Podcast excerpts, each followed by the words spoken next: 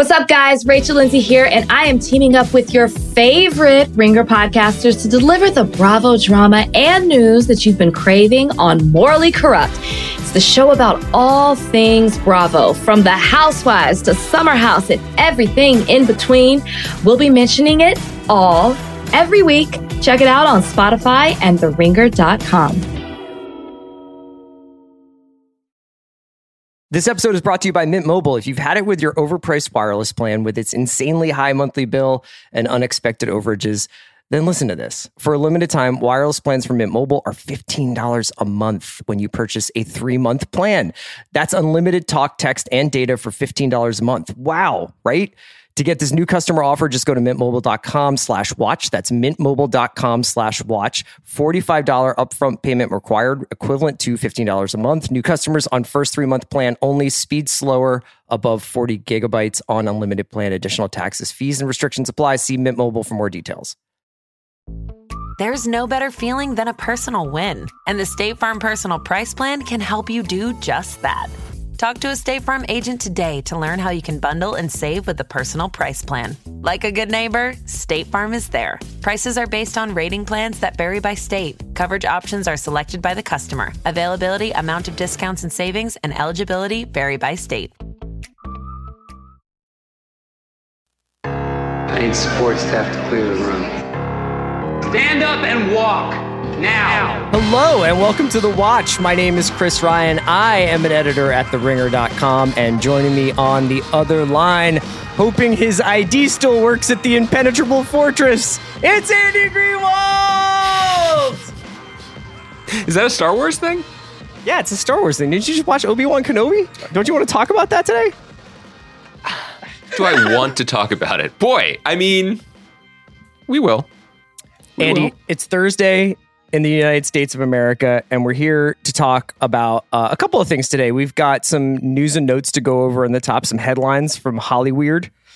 And then we were going to just briefly chat about Obi-Wan Episode 4 and maybe throw some hosannas towards Ms. Marvel, another new Disney Plus show, because we love Disney. We love Disney maybe more than Peter Rice loves Disney. Outgoing head of Disney, like all entertainment, right? What was his official job title? Well, so Peter Rice is a long-standing, long-serving executive in all caps, this town, who was running from Fox. The town with Matt Belloni. Yes, although the same town, weirdly. Yes, and I'm sure Matt will be covering this in some emergency fashion on his wonderful podcast. With much more detail. With, and reporting and we're insight. Yeah. But, long-serving exec at Fox, came over as part of the merger, was running all of the combined Fox and Disney TV assets along with his colleague Dana Walden, by all accounts a beloved figure, was called into Bob Chapek's office, and Bob Chapek cosplayed Mad Men Season 4 with him and told him, thank you for your service, you're done. I think there's a couple of details in the Hollywood Reporter piece about his exit, which apparently took all of 7 minutes to consummate in Bob Chapek's office. And one of my favorites is that, paraphrasing, Bob Chapek was essentially like, I don't think you're a fit for this culture, for the culture we're developing. Mm-hmm. And Peter Rice was like, I thought the whole thing was we were like building a culture together. I'm not laughing. I'm sure Peter Rice is going to land on his feet, you know? For what it's worth, you and I had a similar conversation after I didn't like Obi-Wan, the first time. Well, that was what I was going to ask you, is if you thought that this was after Bob Chapek had watched episode 4 of Obi-Wan, and he was like, Pete, come on through my office when you get a chance. Didn't help. I'm going to say didn't help. And maybe it's the tone setting that they need, or the reset. By the way, before we get into this industry talk, Gail Simmons is on our podcast today. Oh, yeah, I forgot. I'm sorry. I completely buried the lead. Gail Simmons, our beloved Top Chef judge, and somebody we've wanted to have on the podcast for a very long time, was kind enough to spare way too much time talking to us this week. So we wrap up our thoughts on Top Chef season 19 in this podcast. In the second half, you're going to hear us talking with Gail, and it was a great conversation about this season, but also the nature of her job and how it's changed over the years. And we spoil Top Chef season 19 Houston right off the jump of that interview. So do not listen if you are still parceling out the episodes. You are correct. So let's turn back to this town, though. all caps. Is that working? Is that a new bit? I think it's a thing. I mean, Mark Stein goes this league every time something happens in the NBA. Oh, okay. So maybe. Yeah. We're going to go from the bumpiness at Disney to Warner Media. Yeah. Warner Discovery Media. Discovery Warner. Yeah, right. So I want to float something to you that the Discovery boss, David Zaslav, who is the highest paid or compensated CEO in media and has now taken over Warner Brothers, which includes, of course, HBO and HBO Max. I think he's an honorary Bob. Are you okay with this? You think Dave is a Bob? I mean, Dave is a capital B Bob. And I feel like we can't do the Bob Report or whatever we've called this bit that we come who back are the to Bobs? Occasionally without it. Let's just like reset for listeners who are maybe they come here for Top Chef, maybe they come here for incisive Obi-Wan critiques, and they don't know what we're talking about. Maybe they're leaving right now. The Bobs are Andy and I's blanket kind of term for people who run studios, but it just so happens that it's pretty accurate because a lot of the guys who run studios are named Bob. Well, it started with Bob Iger. Of course. Grandfather Bob. Iger counter, for sure. Who ran Disney through, a remarkably successful tenure, only to step down, but only step down on one of those half steps they have on very tall ladders. Yes. And Bob stick Chapek, around. Bob Chapek was his handpicked successor, but in the process of being succeeded, Bob Iger was like, actually, I think I'm going to take one more victory lap here, and then let Bob Chapek immediately enraged Scarlett Johansson and Florida. Yes. So that's not going great. And then churning up dust on the outside lane has been Bob Bakish, who runs Paramount. That's my guy. And I know that's always been your Bob. Yeah. It's kind of like how it's like being super into like when somebody's like, oh, you follow European football. What do you like? You're like only like second tier Bundesliga. That's liking Bakish. But Bakish is winning. Bakish is fucking Top Gun in theaters. He's got the Sheridan verse. He had a solid season of Survivor. He's doing fine. Yeah. And then here comes Big Zaz, a.k.a. Bob. A.k.a. Flip This House Bob. And, we are not, as alluded to by Chris, we are not consummate insiders like Matt Belloni is. But there are rumblings that... the takeover of HBO and all of the the Warner properties, it's not that it's not going smoothly, but it's not going quickly. Like, he definitely is doing a price check on all of them. Yeah. And any project that was greenlit might be a little bit yellow lit now. Any budget that was approved might be getting redlined a little bit. And the highest profile example of this crashed onto the headlines again this week because J.J. Abrams' long gestating blockbuster sci-fi show, the show that he didn't stake his name on it, but he put his name on it, saying that I am returning in an active way after years and years television. Of executive producing stuff, overseeing stuff, having this expanding empire under the Bad Robot umbrella. This new show, Demimonde, is his thing. His baby. He's going to direct it. He is, if not directly showrunning it, directly involved, and it is a big swing original idea. Yeah. He wrote the pilot script, and this has been going for a minute, and it was one of the major jewels in the Bad Robot cabinet of curiosities that helped secure a $250,000 overall with Warner right when the pandemic was just kicking off. And it was rumored that Apple was also trying to get Bad Robot and offered potentially almost twice as much money, but for total exclusivity, which might not have made as much sense because the Bad Robot TV deal, the Bad Robot Warner deal is TV only because he keeps a lot of fingers in a lot of different studio pies because it makes Star Trek for Paramount and also Mission Impossible for Paramount, et cetera, et cetera. And he also somehow has a couple of Apple shows in the works, or at least shows that he is a part of, like the Fatal Attraction reboot, I think. I think some of these are projects that were passed over by the Warner family. Yeah, and then there's something at Apple.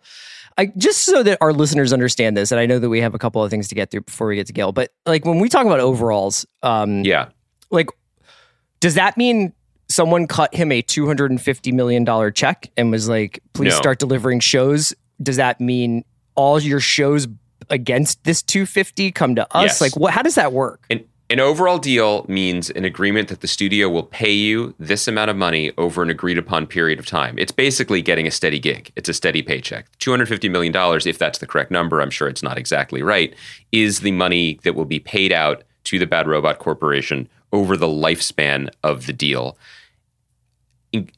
Anything that they do for TV has to go through Warner's first. Warner's can say, thank you, no thank you, and then they can go sell it elsewhere. If Warner's says, thank you, let's make this, the normal deal-making still applies. There still will be executive producer fees going to JJ or writing fees and everything else, but they are charged off against the lump sum they're already paying. Gotcha. So to earn out a $250 million deal would be quite the undertaking. You would have to be making tons and tons of shows that were generating profits in excess of the $250 million for you to begin making money on top of it. Which gets into the somewhat opaque idea of what generates money on subscription services. Particularly when it's all coming from within the same building. So there were rumors that this project was a little bit troubled or maybe a little bit expensive. Just there's been a lot of time spent on it. The different showrunners and co-executive producers or executive producers have come and gone. Then a week or so ago, I don't remember if we mentioned this on the pod, it hit the trades in a kind of an interesting way, right? That Zaslav was looking at this.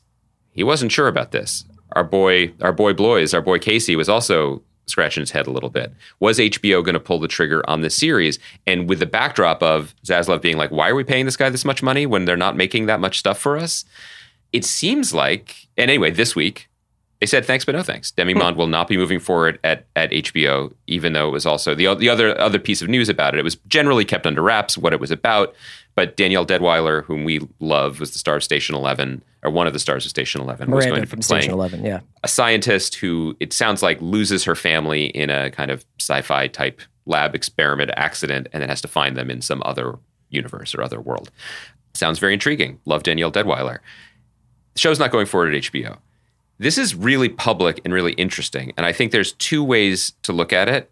Both may be partially true. Neither may be true. We don't have particular insight into this as of yet. One takeaway is that this is just a classic big old pissing match between two rich lions, basically. Because it sounds like JJ was like, here's the show. Here's the budget. We are going to need, quote, north of $200 million to make this season of television, which is, this is not a quote, north of what they apparently paid for the Game of Thrones spinoff, which comes packed in with a lot more goodwill and, you know, audience interest. Yes. And from what we understand, the HBO, Discovery, Warner people were like, might you consider lowering that number? And the answer was no. And they did a stare down, and I don't know who blinks in a stare down when you don't have to pay $200 million for an unknown property. Unclear. But that's one takeaway from it, right? Yeah. The other takeaway from it, and I'm not sure if I agree with this one, because I think that clearly when you're dealing with something like this in the stratosphere financially and ego-wise, it's probably a lot of blame to go around. But it's worth keeping an eye on. After this phenomenal year that HBO and Warner's had, not just with the content, and you can go back in our archives to see all the shows that they made over the last year and a half, both for HBO and HBO Max that we loved. But this incredible year where their streaming service and streaming strategy seems to have absolutely worked like gangbusters and separated HBO Max from the pack in a way that I'm not sure people were ready to predict when it launched a year ago. No, certainly not. Is this what you want to be doing? Do you want to suddenly be sending a signal to, all caps, this town, that maybe you're not as open for business as you used to be anymore. Maybe you're not as creator-friendly as you used to be anymore. Maybe all the stuff that got you here, maybe you're not valuing it as much as you used to before. I do think that it's worth mentioning that it seems to me a little bit like some of the budgetary price tags put on these shows when they're reported on are a little bit like Los Angeles Rams contracts, where you're like, so you're giving this guy $80 million for 2 years. I thought you were way over the cap and have no backup defensive lineman. And then it's like, oh, but it's like baked into this and it's guaranteed that, but then they have an out here. And like, there's a lot of nuance to it. Matt also did on The Town when they did their mailbag episode last week. I was listening to it earlier in the week. Did a really good job explaining why some of these numbers are really high. So like, I think you and I both really LOL'd when we saw that Noah Baumbach's White Noise adaptation for Netflix is at like $140 million reported budget. Some of that stuff is because of the lack of residuals that are also going to be baked into it, because it's going to live in perpetuity on a streaming service and it won't be sold over and over again and have like these external revenue streams. So people who work on these projects get paid once and that's it, right? Like they can't then add on like my home video fees or my, you know, whatever. Yeah, that's the wrinkle in the deal making now, that things are just going to be locked and siloed off forever, because the previous version of Hollywood was, that you would, shows could potentially be sold and resold into syndication or streaming rights that would come up for sale again, and you could keep making money off of something. Right. That's increasingly no longer the case. So for a time, certainly with TV shows like Netflix, to get the projects it wanted away from the more traditional broadcasters or cable networks was paying $1.25 on the dollar, $1.50, $2 on the dollar to guarantee that it could secure it. And they didn't mind, because they didn't mind holding a lot of debt. Yes, that has changed now a little bit. Yeah. But the movie stuff, I think, is still particularly fraught, because movies have always been based on back-end participation by the principals. So that when you see stuff like, Apple is securing this, was it the F1 movie that Joseph Kosinski from Top Gun is going to make with Brad Pitt, the deal-making is going to get nuts, because... Well, I don't know if you saw that movie is going to have a 30-day theatrical window. So, they're going to make sure that movie is getting out there. I don't know, man. To say you're right. I think the numbers are a little wonky, but I think my choice here is not to mourn Demimonde, which, by the way, Apple could now buy next week. So maybe we'll still get to watch it. Once Warner passes, it doesn't mean it's dead, although it definitely doesn't mean it's in great health. It means they can shop it around. Now, who else wants to spend $200 million for an original IP idea? The list is Apple. That's the entire list. I just think it's a little screwy that we're talking about things in this ballpark. This is very summer blockbuster. This is very what has happened to movies type of conversation to be having about TV. I mean, I'm not sure a Lord of the Rings series needs $200 million for a season of television. I mean, I'm not responsible for it. I didn't make it, but I have to be honest, I crumbled and broke my anti-Amazon thing to buy some cookie sheets the other day. So I contributed, I guess, in my way. So you're welcome, Elf fans. But it's just a little screwy that this is the realm with which we're having these conversations. I think it's also worth mentioning, and this is actually a segue into Obi-Wan, is you got to be careful, make sure you're getting what you pay for on these things. Mm-hmm. And I find that more often than not, when watching a lot of these blockbuster shows, whether it's because of the screen I'm watching them on, or the time of day I'm watching them on, or the state of mind I'm watching them on, or my relative level of engagement to the stories that they're telling. Mm-hmm. Stranger Things, I enjoyed. Very VFX heavy season, a lot of it taking place in an alternate dimension. Obi-Wan, obviously, ton of stuff going on there. Some of it shot in the volume, the stage that they've built, the LED screen stage that they've built. Some of it, as Van and Charles pointed out, seemingly taking place in Santa Monica. But then, I watch stuff like, I just mentioned before we get into franchise stuff, like both For All Mankind and Peaky Blinders are back this weekend. And I get a lot of enjoyment out of those shows. And For All Mankind has like 6 set pieces a year. And most of that show takes place between people talking in rooms deciding what to do about going to space, And it's just like you either have the goods or you don't. And I'm sure For All Mankind is an expensive show to make. I'm sure Peaky Blinders is an expensive show to make. You know what's not an expensive show to make? Ben Whishaw and This Is Going to Hurt, which we're going to talk about next week, which is a show on AMC Plus. You can find it on Amazon if you have that subscription. And it's a show about an OBGYN doctor working at an NHS hospital who's having a crisis. And it's just, that sometimes is like, you know what? This is what I come to television for, is like great writing, great acting, and a great story like this. I try, and you're right, this is a good segue into talking about Obi-Wan to the degree that we even want to talk about it this week. But I try to keep a little church and state, so I want to be careful about how I phrase this. But a conversation I had in my other occupation was... Use the phrase that you just used, which is why I feel I need to share it. Scenes of people in rooms talking. That phrase was brought up as something that needed to be increased in the project that I'm not going to name in order primarily to reduce the budget. Yep. Secondarily, it was acknowledged that those are the scenes people like that make people fall in love with TV shows. So people know, but it is bizarre to me that it actually is kind of a magic bullet and not a CGI one, that people, when they talk about Game of Thrones and why they loved it, they don't talk about the dragons. They don't. I mean, the dragons were cool, and when it, you know, burned up the supply chain and ate the goats, like, everybody was thrilled. That's not why they were obsessed with it, though. But that's not why. It was Tyrion talking to people. And we have definitely lost sight of that in the calibration of these things. And speaking of the Game of Thrones example, dragons didn't come until the end of the first season. And even then, they were just little babies. You know what I mean? Like, that was scaled appropriately. And it'll be interesting when we get the new Game of Thrones content this year, if there's any of that spirit is in evidence. Now, it's a show called House of the Dragon. There are going to be dragons in the pilot.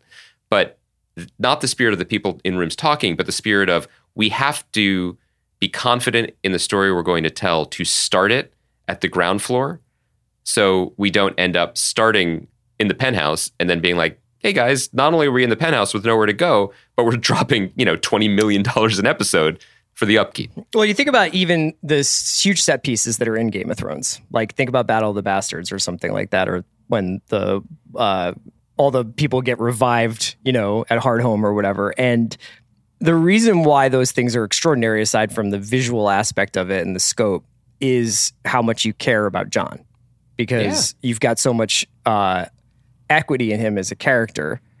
And that's what I was thinking about when I was watching a specific scene in this week's Obi-Wan, which we don't have to belabor. I don't think the show is hitting for us. We don't have to, like, hammer it.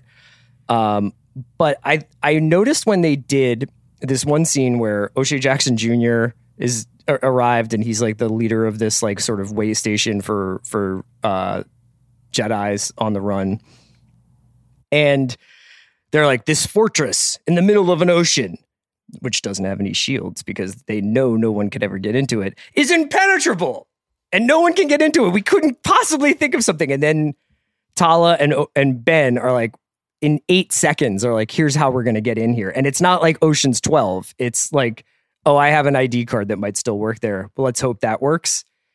And how they rush that is, like, kind of an indictment on this project. You know, like, they don't actually take its own story seriously enough to make me give a shit whether you guys can get into this Fort Knox in the middle of an ocean.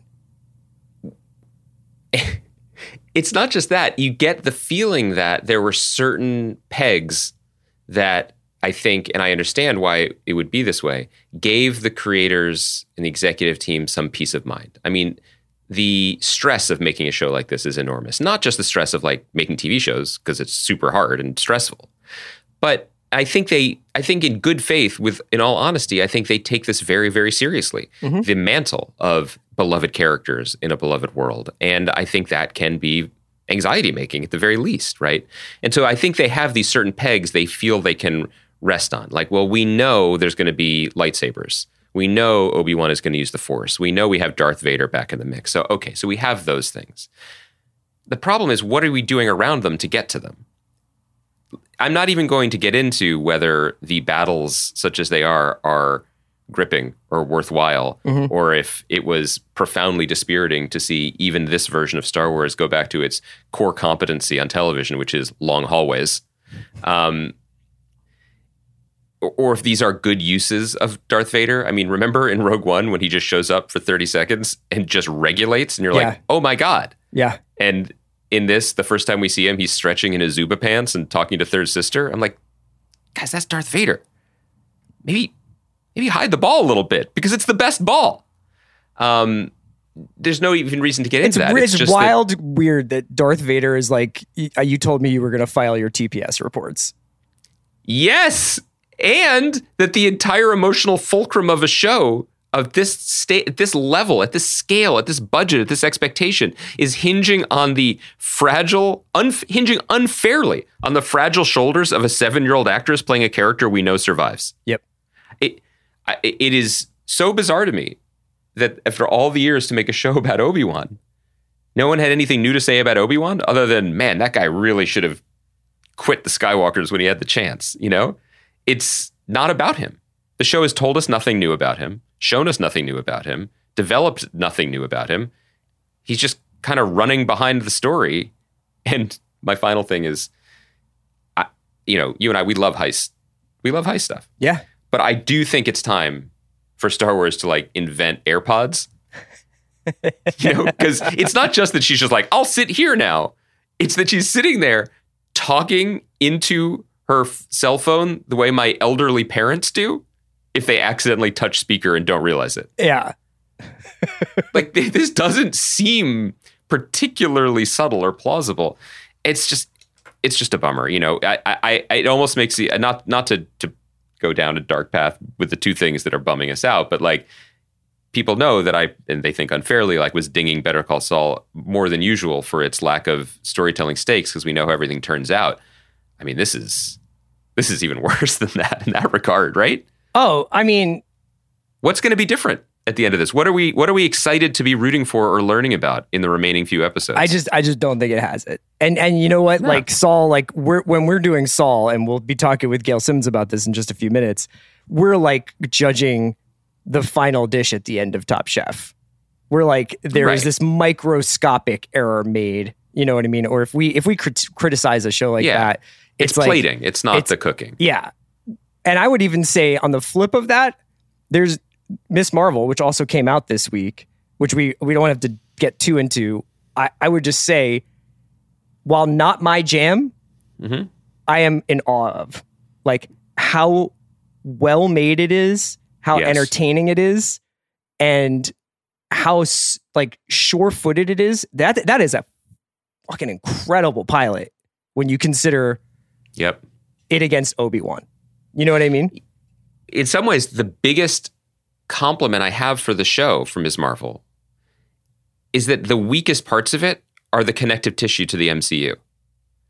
It is so strong and assured and vibrant and just feels like it has a reason to exist. And I think I especially appreciate you saying it's not necessarily your thing, but you understand how well it's being made. You know what I mean? Like, its reason to exist is to tell this story in this tone. It's only not my thing because, like, it's another coming-of-age, like, superhero origin story, which I feel like I've seen a lot of. And it's like, but I'm going to keep watching it. Like, I found the pace was breezy and, like, assured, and, like, the sense of humor was good, and it was an inventive, like, I don't know. Everything about it, I was just like, this is a show that knows exactly how to be itself. The directors are these guys, Adil and Bilal, who did the last Bad Boys movie. Mm-hmm. And visually, it's just a delight. The way they put the text messaging, not over the screen as we've been seeing, but literally into the picture, like comic book balloons or comic book panels. Bisha Ali wrote the script and it developed the show, understands what makes the character valuable, even if she had to change the powers for some, you know, Kevin Feige decided reason. Like, that doesn't even matter because you kind of get it. And then on the margins, like, they just kind of nailed it. You know, I think the cast, Iman Vellani is the star. She's delightful immediately. So good. Yeah. They cast the friend well. There's an actor named Matt Lintz. I love, love, love, love her parents. Yeah. Like, they're just phenomenal, warm actors who are bringing us into the world, and the balance between this is what it would be like to be a Pakistani-American family in Jersey City versus one living in Jersey City where also Iron Man exists, they nail it. Yeah. It's just a really well-done show. And I think it's interesting that we're harping on just the core competency of it, because that is what has started to feel like it has been fraying, you know, with these TV properties and extensions from both Star Wars and Marvel. We get the big picture. We're thrilled you cast Oscar Isaac. It made me excited to see the next whatever movie these characters are going to show up in. But you're making a TV show that you want me to watch now? Make a good TV show for me to watch now. Yes. And it's not easy, no matter what the TV show is. And these two, as like a double feature, it was stark. It was stark. No Tony. It was stark. Yeah. We should wrap up here so we can get into our conversation with Gail Simmons from Top Chef. She was so generous with her time and a really amazing interview subject. We love Gail. I hope she'll come back to talk to us again. We love Top Chef. I feel like we didn't recap the season, but we kind of get into it in our interview questions. We get into it here. Yeah. So without further ado, let's get into our interview with Gail Simmons. We'll be back on Monday. Everybody have a great weekend. This episode is brought to you by Mint Mobile. If you've had it with your overpriced wireless plan with its insanely high monthly bill and unexpected overages, then listen to this. For a limited time, wireless plans from Mint Mobile are $15 a month when you purchase a 3-month plan. That's unlimited talk, text, and data for $15 a month. Wow, right? To get this new customer offer, just go to mintmobile.com/watch. That's mintmobile.com/watch. $45 upfront payment required, equivalent to $15 a month. New customers on first 3-month plan only. Speed slower, above 40 gigabytes on unlimited plan. Additional taxes, fees, and restrictions apply. See Mint Mobile for more details. Mom deserves the best, and there's no better place to shop for Mother's Day than Whole Foods Market. They're your destination for unbeatable savings, from premium gifts to show-stopping flowers and irresistible desserts. Start by saving 33% with Prime on all body care and candles. Then get a 15-stem bunch of tulips for just $9.99 each with Prime. Round out Mom's menu with festive rosé, irresistible berry chantilly cake, and more special treats. Come celebrate Mother's Day at Whole Foods Market. It's hard not to add a side of hot, crispy hash browns to your favorite McDonald's breakfast. It's even harder not to eat said hash browns before you get home. Ba-da-ba-ba-ba. Hey, welcome to IKEA, where even this desk is circular. Huh. How so? Looks pretty rectangular to me. It's because we're always looking to repair, reuse, and relove our products, like buying back your IKEA items for store credit. Or shop our as-is section for great deals. You can even order free spare parts. Get on the circular path for a more sustainable future. Still a rectangle. Get started at IKEA-USA.com/circular. Visit IKEA-USA.com/circular for as-is information and buyback and resale terms and conditions. Spare parts not available for all products.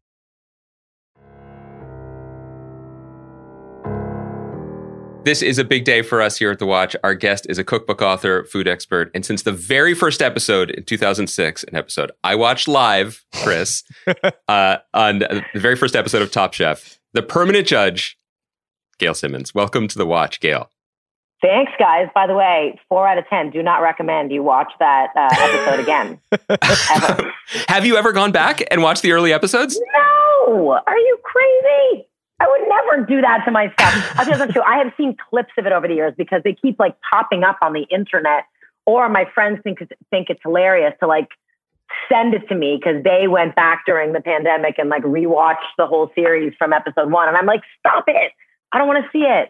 Although I am young. And we all were once. We were. Is there a moment in the show that you consider like, maybe it's like the Overton window, it changes over time, but like, is there a season that you consider to be okay to watch? Like when it became the show that you recognize and you became the self that you recognize? Or is that always sliding as we slip forward? No, yes and no. I do think we evolve. I do think that is part of the beauty and incredible resilience of our show to begin with. The fact that we're still on the air 19 seasons going into 20 seasons later is because we are always shifting and evolving. That includes the production, that includes our MO, and that certainly includes us as the, you know, core judges, Tom and Padma and myself.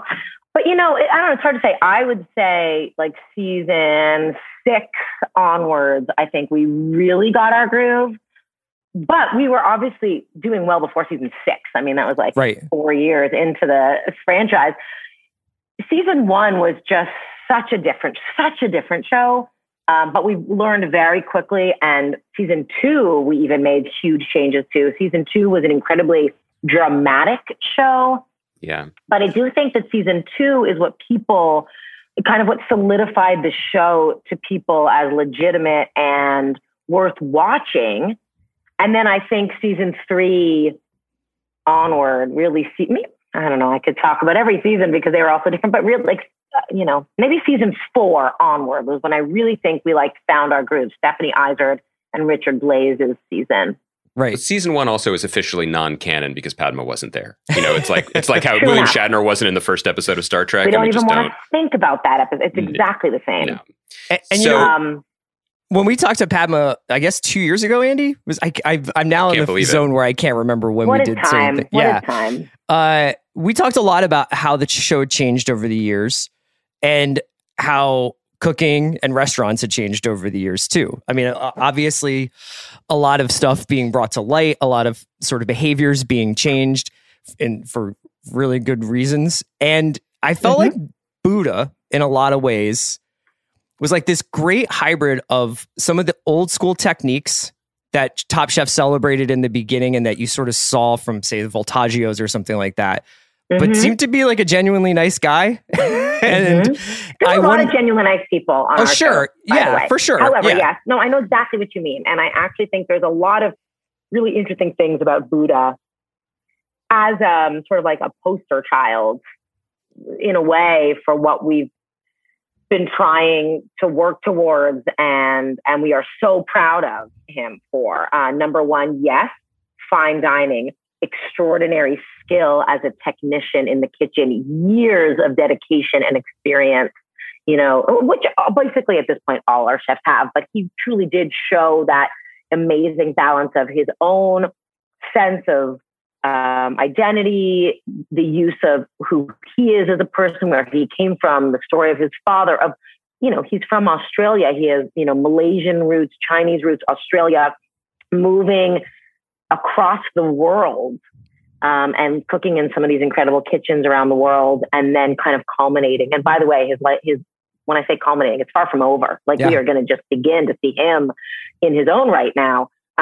But what I think is the most interesting about him and how he is such a great example for the show this season and our evolution is that he truly grew up watching the show, right? Yeah, so that's what I was going to ask about. Exactly. 17 years ago, he was watching the show as a very young kid because, again, we're really old and we've been on the air a really long time.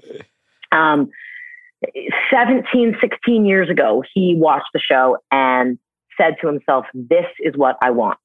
You know, that quote in the finale of like, I didn't want to be an astronaut. I didn't want to be a scientist. I didn't want to be an author, whatever the quote was. This is where I wanted to be. And here I am. And he manifested it. And that's also like an interesting sort of meta situation for us because he wanted to be on this show and go through that experience. And he had this singular goal and he did it. But along the way, he was able to bring to it, like, it wasn't like he just snapped his fingers and said, I want to be a chef, and like became this person. I mean, he worked for 17 years to do it. And I think along the way, he learned a lot as a leader, as a chef, as a cook, as a friend, as a human, as a citizen of the world. And I think he brought all that with him. But I do think that's fascinating, the idea of the next generation of chefs growing up, understanding and watching Top Chef, because the show itself... He studied every episode. He studied every challenge. I mean, it's a different game. He was playing a different game. You see that on Survivor, where people are playing now, where they've written dissertations on Survivor and are now playing Survivor. And one thing I think to Top Chef's credit and why I love it and never miss an episode, and I've never seen an episode of Survivor, is that while it is a competition, the game part of it isn't always what leads, you know, and especially over the last few seasons, I think in a really wonderful way, the relationship between Top Chef and the industry has shifted slightly, where it begins to feel like you're leading the industry where it should be going in a way, and really privileging things that we saw really beautifully this season, which is not just diversity, but personality and emotion and connection, storytelling, all these aspects of cooking. In addition to the skill.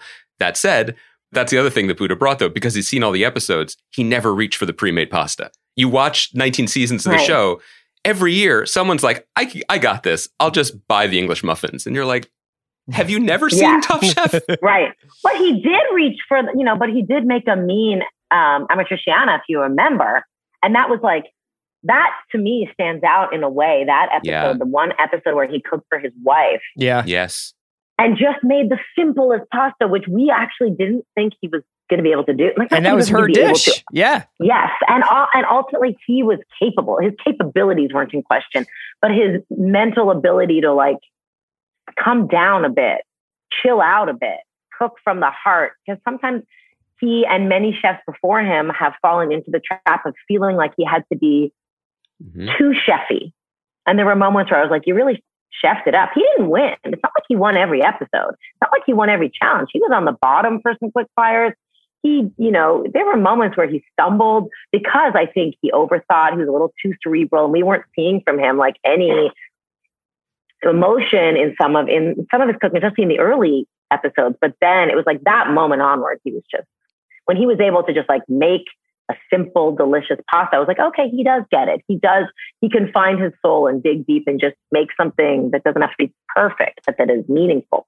He also showed us something that I guess you probably didn't get to see until the edit, but you know, in the episode where, one of the best of the season by far, I thought, the episode set in the historically black church, you know, and basically what the assignment was and the cultural reference points, and Buddha's like, I'm a Chinese Malaysian guy from Australia. I guess I'll wing it.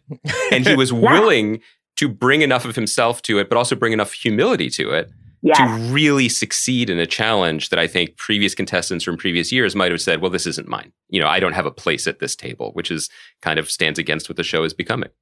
Well, not just what the show is becoming, but I think that the entire point of that specific challenge and our sort of MO with doing specific episodes like that, there's going to be lots of episodes now, always. I mean, the whole point of the show is to take the chefs out of their comfort zone, right? That is the actual point. I say it all the time. If we wanted to just see how you cook perfectly all the time, we would just come to your restaurant. Right? The entire point is to take you out of everything comfortable, usual, strip away, and then see how you do. Or else there's no point to being on the show, to being in the competition, right? If you have your comfortable kitchen that you've cooked in for years and your sous chefs and all the ingredients you're used to and all the cultural reference points that you keep in this little kind of bubble of a world, then of course you're going to make the same thing, but it becomes rote. And also, where is your connection to cooking for other people, to that relationship that food serves to connect us, to universalize, to be an ally? Because as a chef, that's what we're asking you to do, right? It isn't necessarily about you. It's about nourishing and feeding and sustaining other people. So we want people not only to be out of their comfort zone because they've never cooked with an ingredient, but out of your comfort zone because the cultural touch point is different. Trust me, by the way, I don't have a cultural touch point to Freemanstown. Yeah. I'm a Jewish white girl from Canada. But my God, that was the best thing I'd ever done. Not only for me, because I learned and I grew and I was able to immerse myself and be humbled by it, but because I got to then not only learn about Houston, learn about the story of slavery in this country and how that story of freedom came to be, but then get to see it in the chefs and how they interpreted it too, right? So like, that's the point. And yes, Buddha really understood that it isn't about him. It's about this place, this lesson, and the greater story that it can tell and what it can teach us, right? That was a rant. It was important to say, and I did want to ask on the point that you just made about comfort zone, specifically about the finale, because we have a lot of general questions for you about the show, but we're still only about a week removed from the finale. One thing that really struck me about it was, for the first time in a while, it felt like the three finalists were cooking with joy, with like a palpable sense of happiness and lightness in the kitchen. This isn't a judgment on past seasons, because the past two seasons have featured some of the very, very best cooking and very, you know, just the highest level stuff that we've ever seen as viewers. But thinking specifically about last year in Portland, you know, some chefs felt stressed out. You know, Dawn had a time management issue. Shoda kind of was crumbling a little bit. And I don't know how much of that was carryover from having to cook on the raining, freezing Oregon beach the week before. But this season felt like lighter. You know, and they felt like they were doing their best and they were ready to live with whatever they put on the plate, you know, that didn't have that heaviness hanging over it. I wonder if that was true on your side of the table as well, and why you think that might have been. I think it was to some extent. And I think the context is important also, the greater context of the world and the moment in history when they were cooking. I mean, last year, I think back, and we all have post-traumatic stress of some sort from the last couple of years of life. No matter who you are, no matter what you do. And coming to Portland for that season, for season 18, the chefs were in an enormous turning point in their careers in the industry. Everything was up in the air. They didn't know if they had restaurants to go back to. Half of them didn't have restaurants anymore. Their restaurants had closed. They had come with like open wounds, you know, to the season. And the season was challenging in ways we could have never imagined. We knew the pandemic. We had made a bubble. We knew it was going to be a challenge in 1,000 ways. And then, of course, there's all the unexpected pieces to it that Portland gave us, for better or worse. We were cooking through the worst wildfires the world's ever seen. We were cooking through political and civil unrest. And so there was all these external factors that added stress to their cooking on top of their personal journeys and abilities.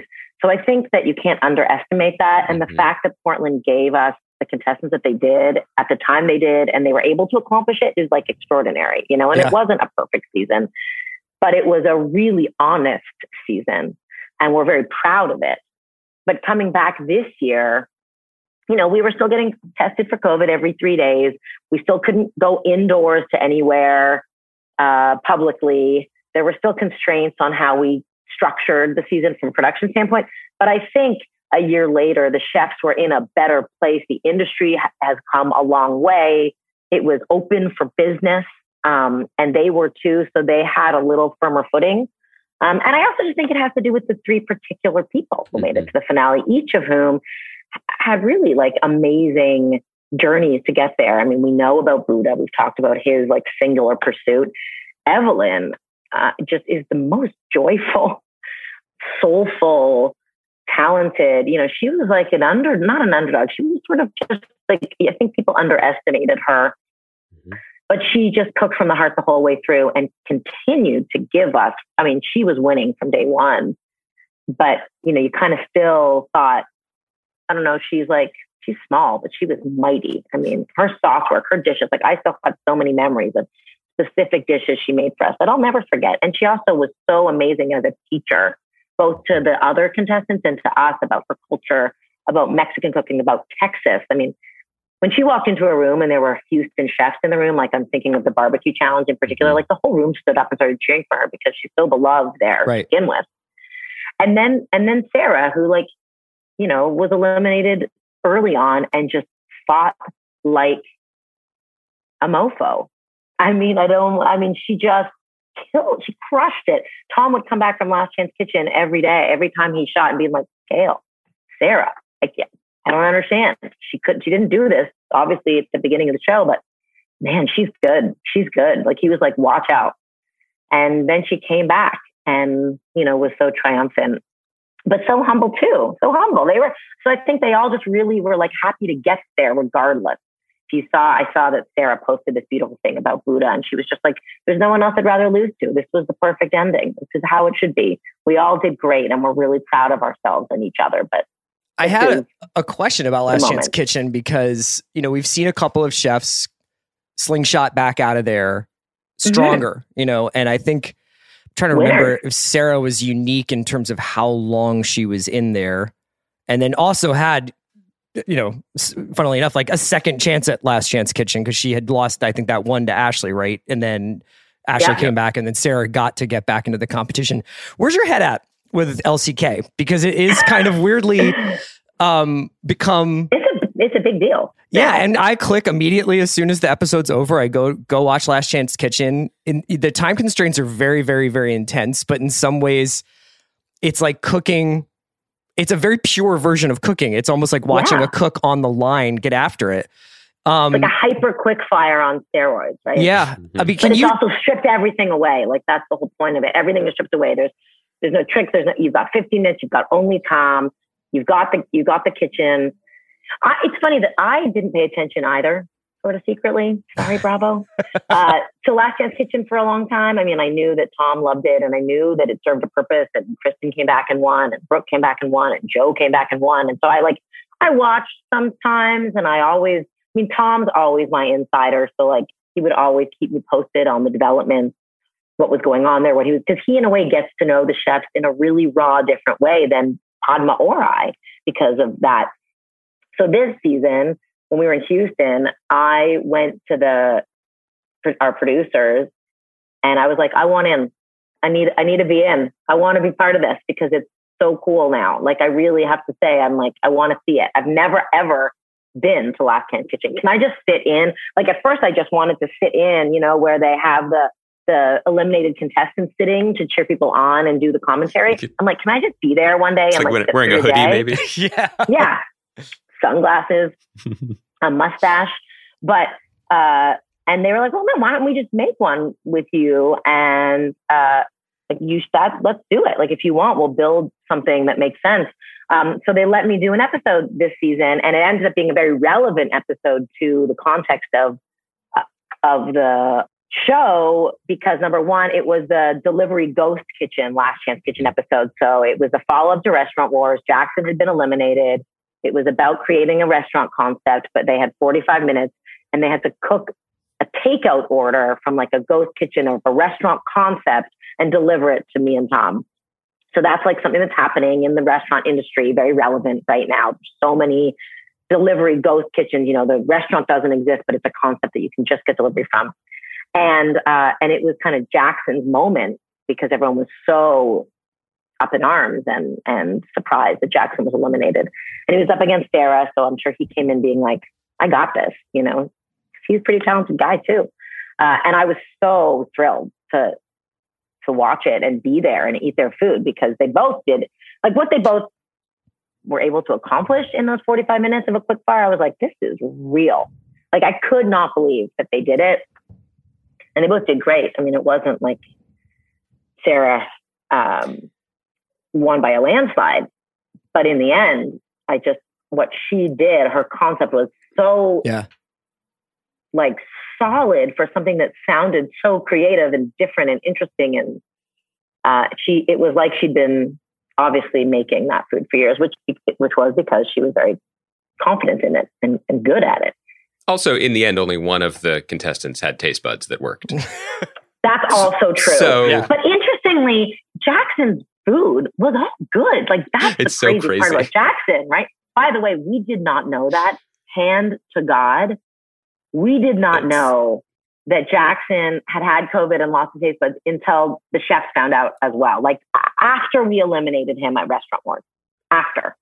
Like, that night was when our producers told us. It's one of the most impressive things I honestly have ever seen in any competition. Yeah. But also because there was another chef this year who was continually dinged for not seasoning his food or putting salt in it. So if you had asked the judges, which guy here has COVID? Yeah. Maybe he would have said Luke. Maybe. Mind blowing. Yeah. It was wild. So, but to your point, that Last Chance Kitchen episode with Jackson, it wasn't about seasoning. And he wasn't eliminated from Restaurant Wars because of seasoning. You know, both, I don't know how to do that, but he seasoned his food well, and it was good. It just wasn't as interesting and as technically incredible as Sarah's was. It wasn't that his was bad. Hers was just better, which is almost always the case. So a moment ago, I was alluding to the interview we did with Padma, where she talked about, she really credits a moment when the two of you became executive producers as a moment when you both were able to put a little bit more of your shoulder into pushing the mechanism of the show forward and changing it to a degree. Obviously, the industry has been through upheaval. We've all personally been through upheaval in the last few years, the show as well. You mentioned the Portland season. I mean, I thought that was an incredible feat, first of all, by everyone involved, but also such an incredible, like, test for what the show is and could be, and bringing back the returning judging panel, which I found to be absolutely fantastic, because not only were these people that I loved seeing on TV, but they had a different and more intimate knowledge of that year's contestants. Yeah. The same version, this in a way, like what you get to have, where you taste them week to week, as opposed to sort of parachuting in and being like, that's too salty, that's not good, or whatever it might be. Right. I guess, broadly speaking, I was wondering where you feel the show is in its evolution. I mean, obviously, it's still changing in a way that keeps it relevant, that keeps it entertaining, that keeps it exciting. Over these past three seasons, which are just really unprecedented out of the 19, you have the historically great All-Star season, you have the incredibly challenging and unique Portland season, and now this rebound season from it. Where do you think the show is in its evolution, and what levers do you still feel need to be pushed? There's a lot of questions there, Andy, but I like them. I sometimes don't even put a question in it. So I feel like all I can say is you're welcome. Yeah. Okay. So I think first and foremost, and I said this in a way earlier, I think the reason our show has had the success it has, especially in these last 3 years, where it has not just maintained, but exceeded expectations in its ability to bring something new and different and exciting to our viewers, is our ability to stay nimble, to evolve, and to reflect this moment, just not just in our industry, but in the world. We do not follow a script. We are not a studio show. We face everything with loud conversations. We don't just say, well, it doesn't matter what's happening outside the doors. We're just going to keep plowing forward regardless. Like, we're going to just do this formula in this studio, regardless of the fact that like war is raging quite literally outside these doors. Like, that is not how we handle it. We have conversations both in production leading up months before, and then very publicly in within the context of every episode, where we face issues and we aren't afraid to make our voices heard on where we stand on issues, how we think the industry is changing, evolving, the world too. I mean, we talk about, cooking with World Central Kitchen. We did an episode in Houston, I think, that was incredibly powerful about female leaders in Houston for many, many reasons, not just the fact that there are so many extraordinary women in Houston and in greater Texas who have made impact in America, who often go unsung, but, one of whom was the daughter of the first female governor of Texas, who also happens to be the ex-CEO of Planned Parenthood. Mm-hmm. These are big statements to say on a show in the middle of a lot of human, women's rights, reproductive rights, all these things, healthcare being up for debate in this country, et cetera. Speaking about Freemantown, making sure to include, the story of the immigrant populations in Houston and the story of Black freedom to slavery in this country. Those are very loud discussions that we had and continue to have. I do not credit myself entirely, or Padma or Tom, for those. I think we all push and we all make sure that these conversations can be had, for sure. But I also really am grateful to Bravo, to our production team, Magical Elves, and to our executive producers and showrunner who have been running the show from the beginning. Our executive producer, Doneen, who I feel like you guys have spoken to over the years, started as a PA on season one. We haven't, but now we should. She's the showrunner. You should. She is an encyclopedia of Top Chef. She is unbelievable. And they have never brushed us under the carpet. They have never, any concern we have, any topic we want to broach, they are open. It is a big conversation. I really do also credit Tom as our industry North Star in a lot of ways for keeping us on the straight and narrow from the beginning, not just making sure that, it is fair, that the contestants are considered and that their food and their challenges are kept relevant, but also so that the state of the industry is understood and our sensitivity to that. I think we all weigh in and we all feel very invested and we all feel very heard about our concerns. And I think that continues to be a conversation that I'm very lucky to have on television, because it isn't always the case. And I think it has contributed to our longevity. So the state right now, I think that we were thrilled about how our season came out. And I think that we are going into a really big moment. We're going into our 20th anniversary. Like, I have to say it to myself over and over again, because that is unbelievable. 17 years of making the show, but 20 seasons. And we are heading full force into our 20th season, and we're going to push further in a million ways. I mean, we're already preparing, as you know, to go abroad. So we will not be shooting in America for the first time.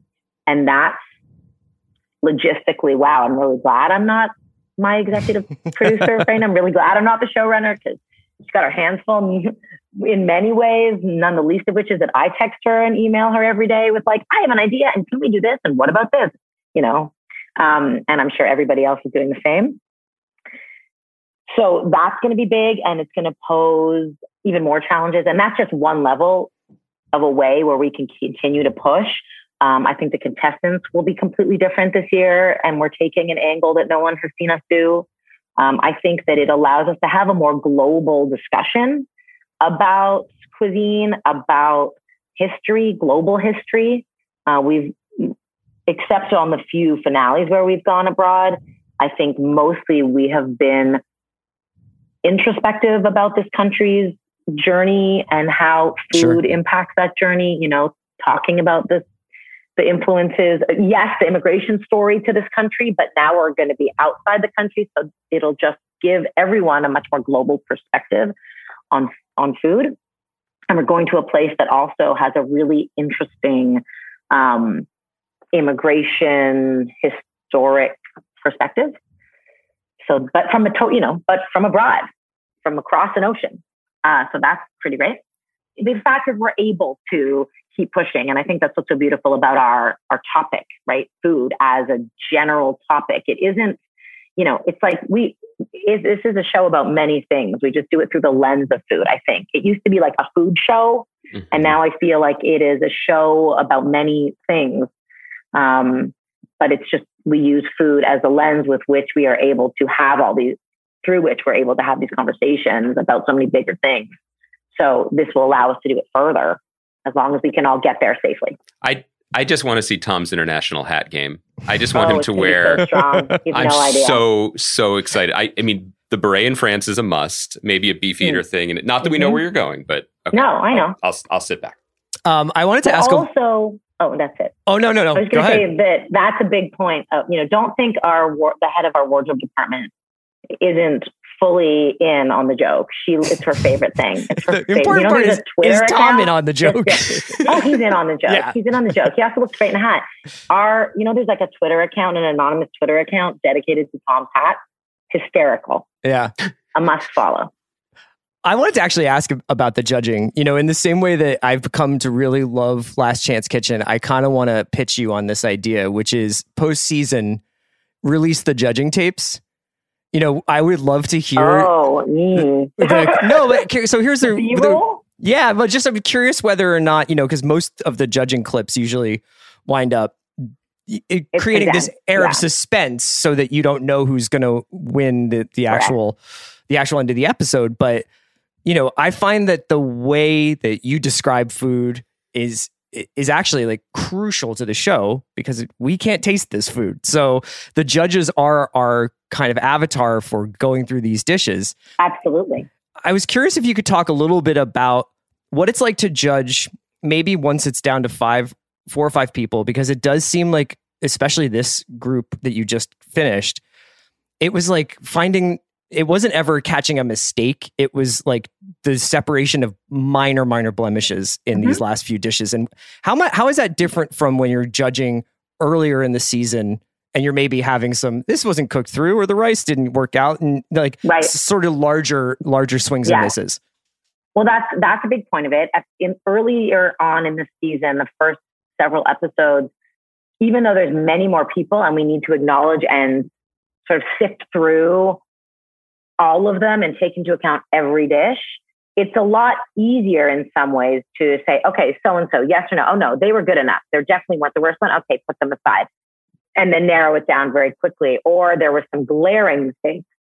And so it's very easy to say, okay, well, that person's definitely on the bottom and we need to go back to that person and re-examine them on the bottom and talk to them and figure out what happened there.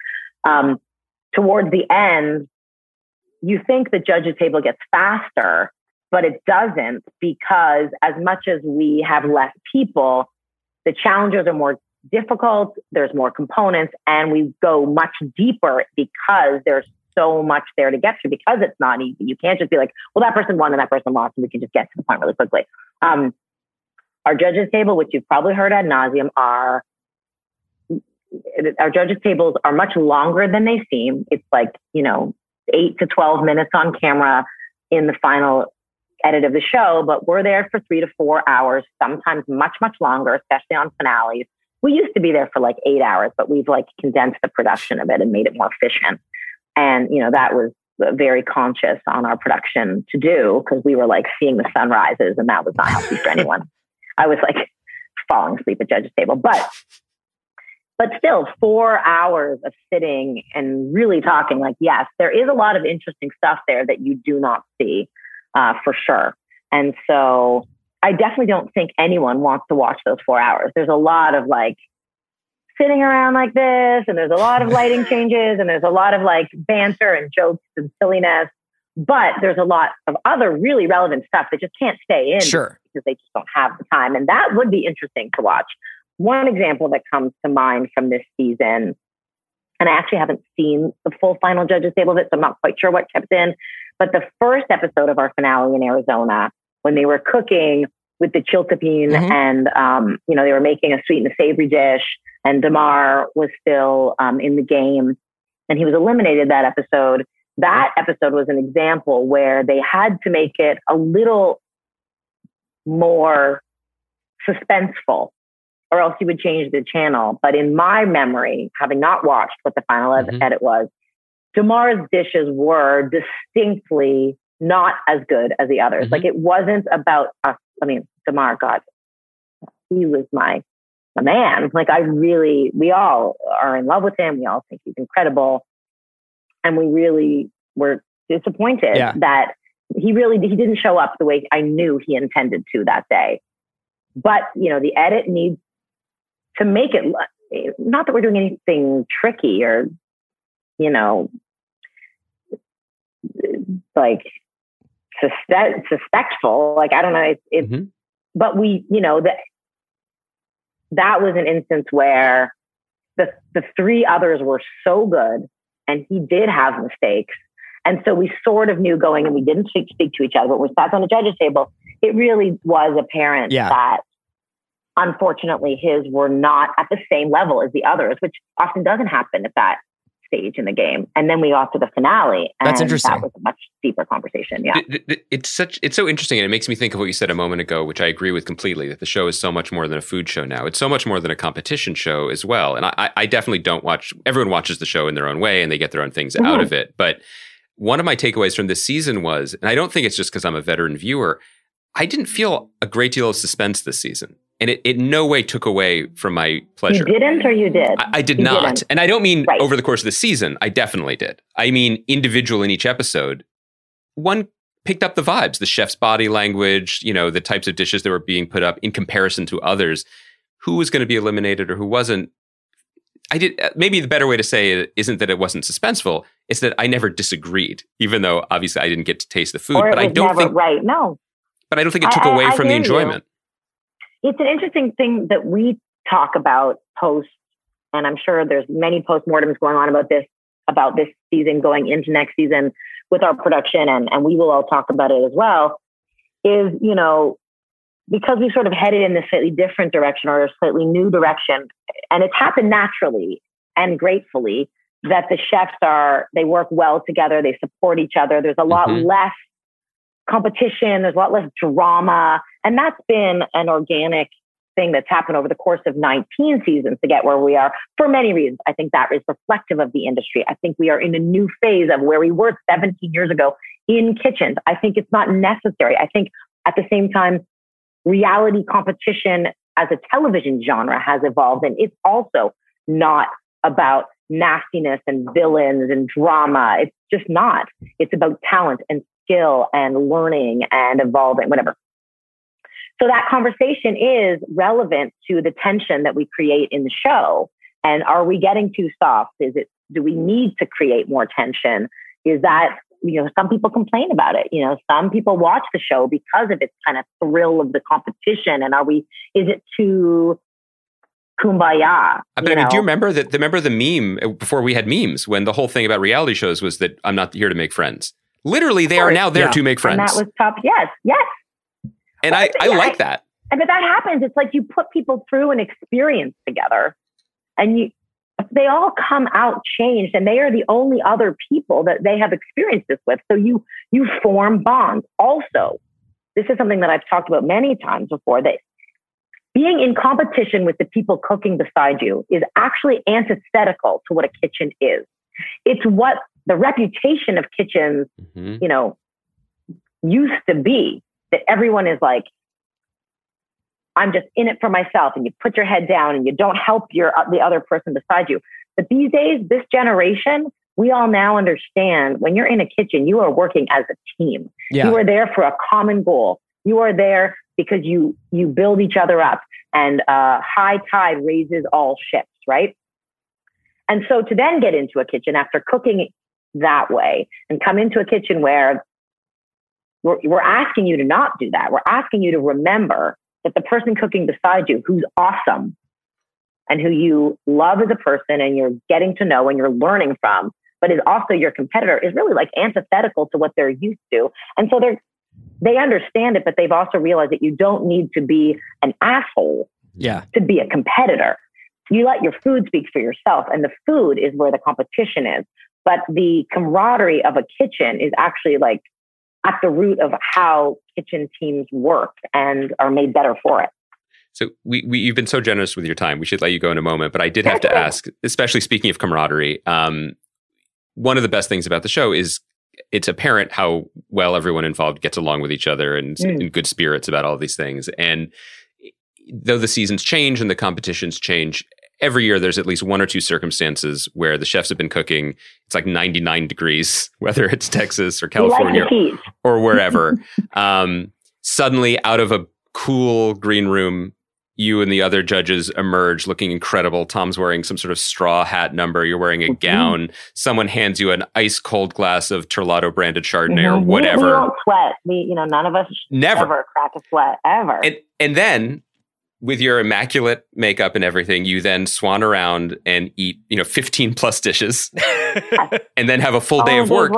So you guys know how to do this by now, but I wonder, in those times when you emerge beautiful and smiling, you often have like maybe a past contestant there with you for the first time or a local person. What do the noobs not know about how to survive a day like that you know after 17 hard-fought years of judging? That you don't have to finish every plate, that we're going to talk it out and make sure that everyone agrees, and we're going to be fair and everyone's voice will be heard, and, but speak up, because we have really loud voices and we won't let you get a word in if you don't speak up for yourself. We always talk to our guest judges, whether they're an alumni or, the local guest chef or the chef who's come with us for the day, beforehand. The producers talk to them. I'm always like a bit of the welcome wagon. Most of them are very dear friends, more than not. So we reach out the night before, we all get together. They've watched the show, they know the show. And especially the alumni, they're really nervous to be on the other side, but also really excited. And so I think it's eye-opening, but it's also really natural because we just make it a discussion. There's not a lot of like, stop, say this, do this, stop awkwardness. Like, we don't stop down. We stop down, we make edits or make people repeat things for camera as minimally as possible. So it really just feels like you're sitting at the dinner table. Their only request is that Padma lead the discussion and only one person speak at a time to make sure that the cameras and audio catch them. And that sometimes we need to just like remind everyone about. But that's it. I think we just make it as natural as possible. The other thing is that we are humans and we do stop and take into account people's needs. We need bathroom breaks. We need our waters full because we're scorching in the heat. That first episode of our finale in Arizona, when we had Carlotta from El Charro Cafe, who is just a legend, an extraordinary woman. But we were sitting in the sun for hours and she was like, I need a break. I need to go into it. And so we stopped down for probably half an hour. She went into the cool. We shot around her, so that there wasn't an empty chair at the table, so that we could so the chefs could keep cooking. And then she just tasted the food inside in the air conditioning, and then came out and gave her comments. Because things happen. I've had wardrobe malfunctions. We've all had issues happen at the table, but the beauty of editing, we want to make it look seamless and obviously inclusive and smooth. But just like any show, we have to keep it at 46 minutes. Sure. So we need to get it done. But when your old boss, Danielle Deadwyler, jet skis in for an afternoon, there's no desire to haze him. Yeah. There's no like, here, eat 20 oysters and then join us here. Like, no. Okay. I had dinner with him last night. Totally randomly, I went to one of his new restaurants here in New York for the first time. I was actually having dinner with his wife, and he came to the table and we were talking. And he was like, "Wait, the episode aired, and I didn't see it. Wait, how was it? Was I okay? Did I come?" And I'm like, "Danielle, you were great. It was awesome. Like, don't worry, you can watch it on your own time." He was like, "But wait, who won? I didn't follow because I was watching." You know, in real time, and then I couldn't watch my episode, and now I don't even know who the winner is." I was like telling him about Buddha. You were spoiling it, yeah. He was like, "No, he needed to know." He's like, I'm off the bandwagon. Just catch me up." But that was also a really special episode for him too, for obviously many reasons. Not only was it the episode before the finale episodes, but it was at this restaurant, Blue Dorn, where his chef Aaron, who had cooked for him many years in New York, had opened this really exceptional restaurant in Houston, and the chef made amazing food that day. They all really brought it. And so I think he was like really invested, which is just the best because we care what he thinks because he's still my boss. He'll forever still be my boss. And even Tom, I think, you know, Tom's like, he's still kind of he's everybody's boss. You know what I mean? He's the boss. Gail, thank you so much for joining us today. Yeah. Thank you for being so generous with your time. And we can't wait to see how your European vacation goes. We will keep you posted. Yeah. Thank you guys. I really love the joy you bring to your recaps, and we're honored that you still care. Thanks for following along to the ride. We care so much, and there wasn't even room in our conversation for me to talk to you about your memoir, which I read, and Chris didn't. Thank you. So I feel like you'll have to come back next season. It's like 15 years old, so there's a lot that's happened. I assume there's a new edition coming. Let's not call it a memoir. There will be a part 2. But yeah. Okay, good. Thank you guys. I really appreciate talking to you.